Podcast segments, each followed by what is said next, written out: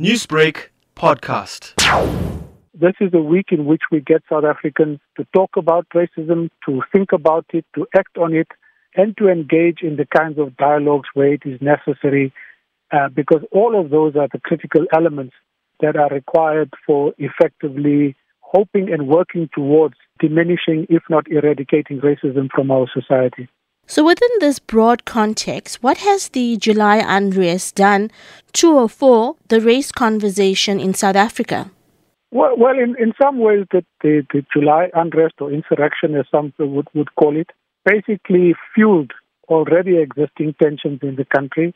They were able to exploit fears uh, of people and bring to the fore, I think, existing uh, tensions and divisions that uh, have been there historically but have not didn't reach the levels of fear and violence that, that that particular event brought to the fore.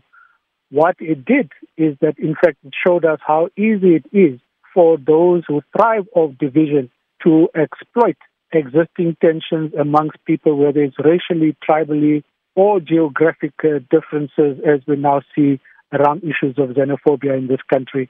It's incredibly easy to incite people to be fearful of others and who have nothing to gain from the violence and destruction uh, as those who perpetuate it do.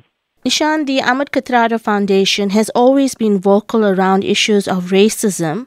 And with this knowledge and experience behind you, what is the way for South Africa to charter forward?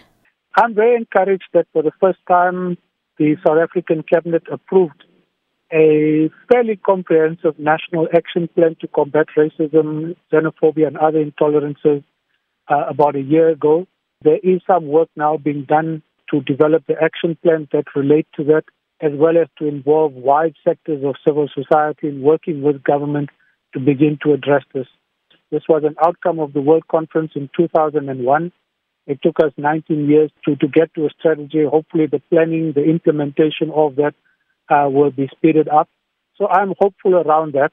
I'm hopeful also because where we've seen leadership, people have been able to deal with racial tensions. You've seen some of that in Phoenix. You see it in different parts of the country.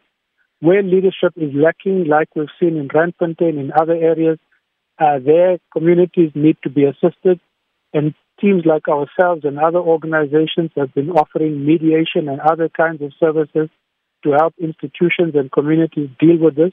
And I'm sure that there will be in the weeks and months to come uh, national programs that, that will begin to address the bigger issues on a national scale in our schools or sporting institutions, as well as in government policies as a whole that, that might require review in the light of the fact that we're almost reaching 30 years of democracy uh, in 2024, and much of what we had that had brought into South Africa in 1994 might, might require review. Issues such as affirmative action, black economic empowerment, as well as other measures that might not have worked according to plan and, and, and that, that are required to be reviewed.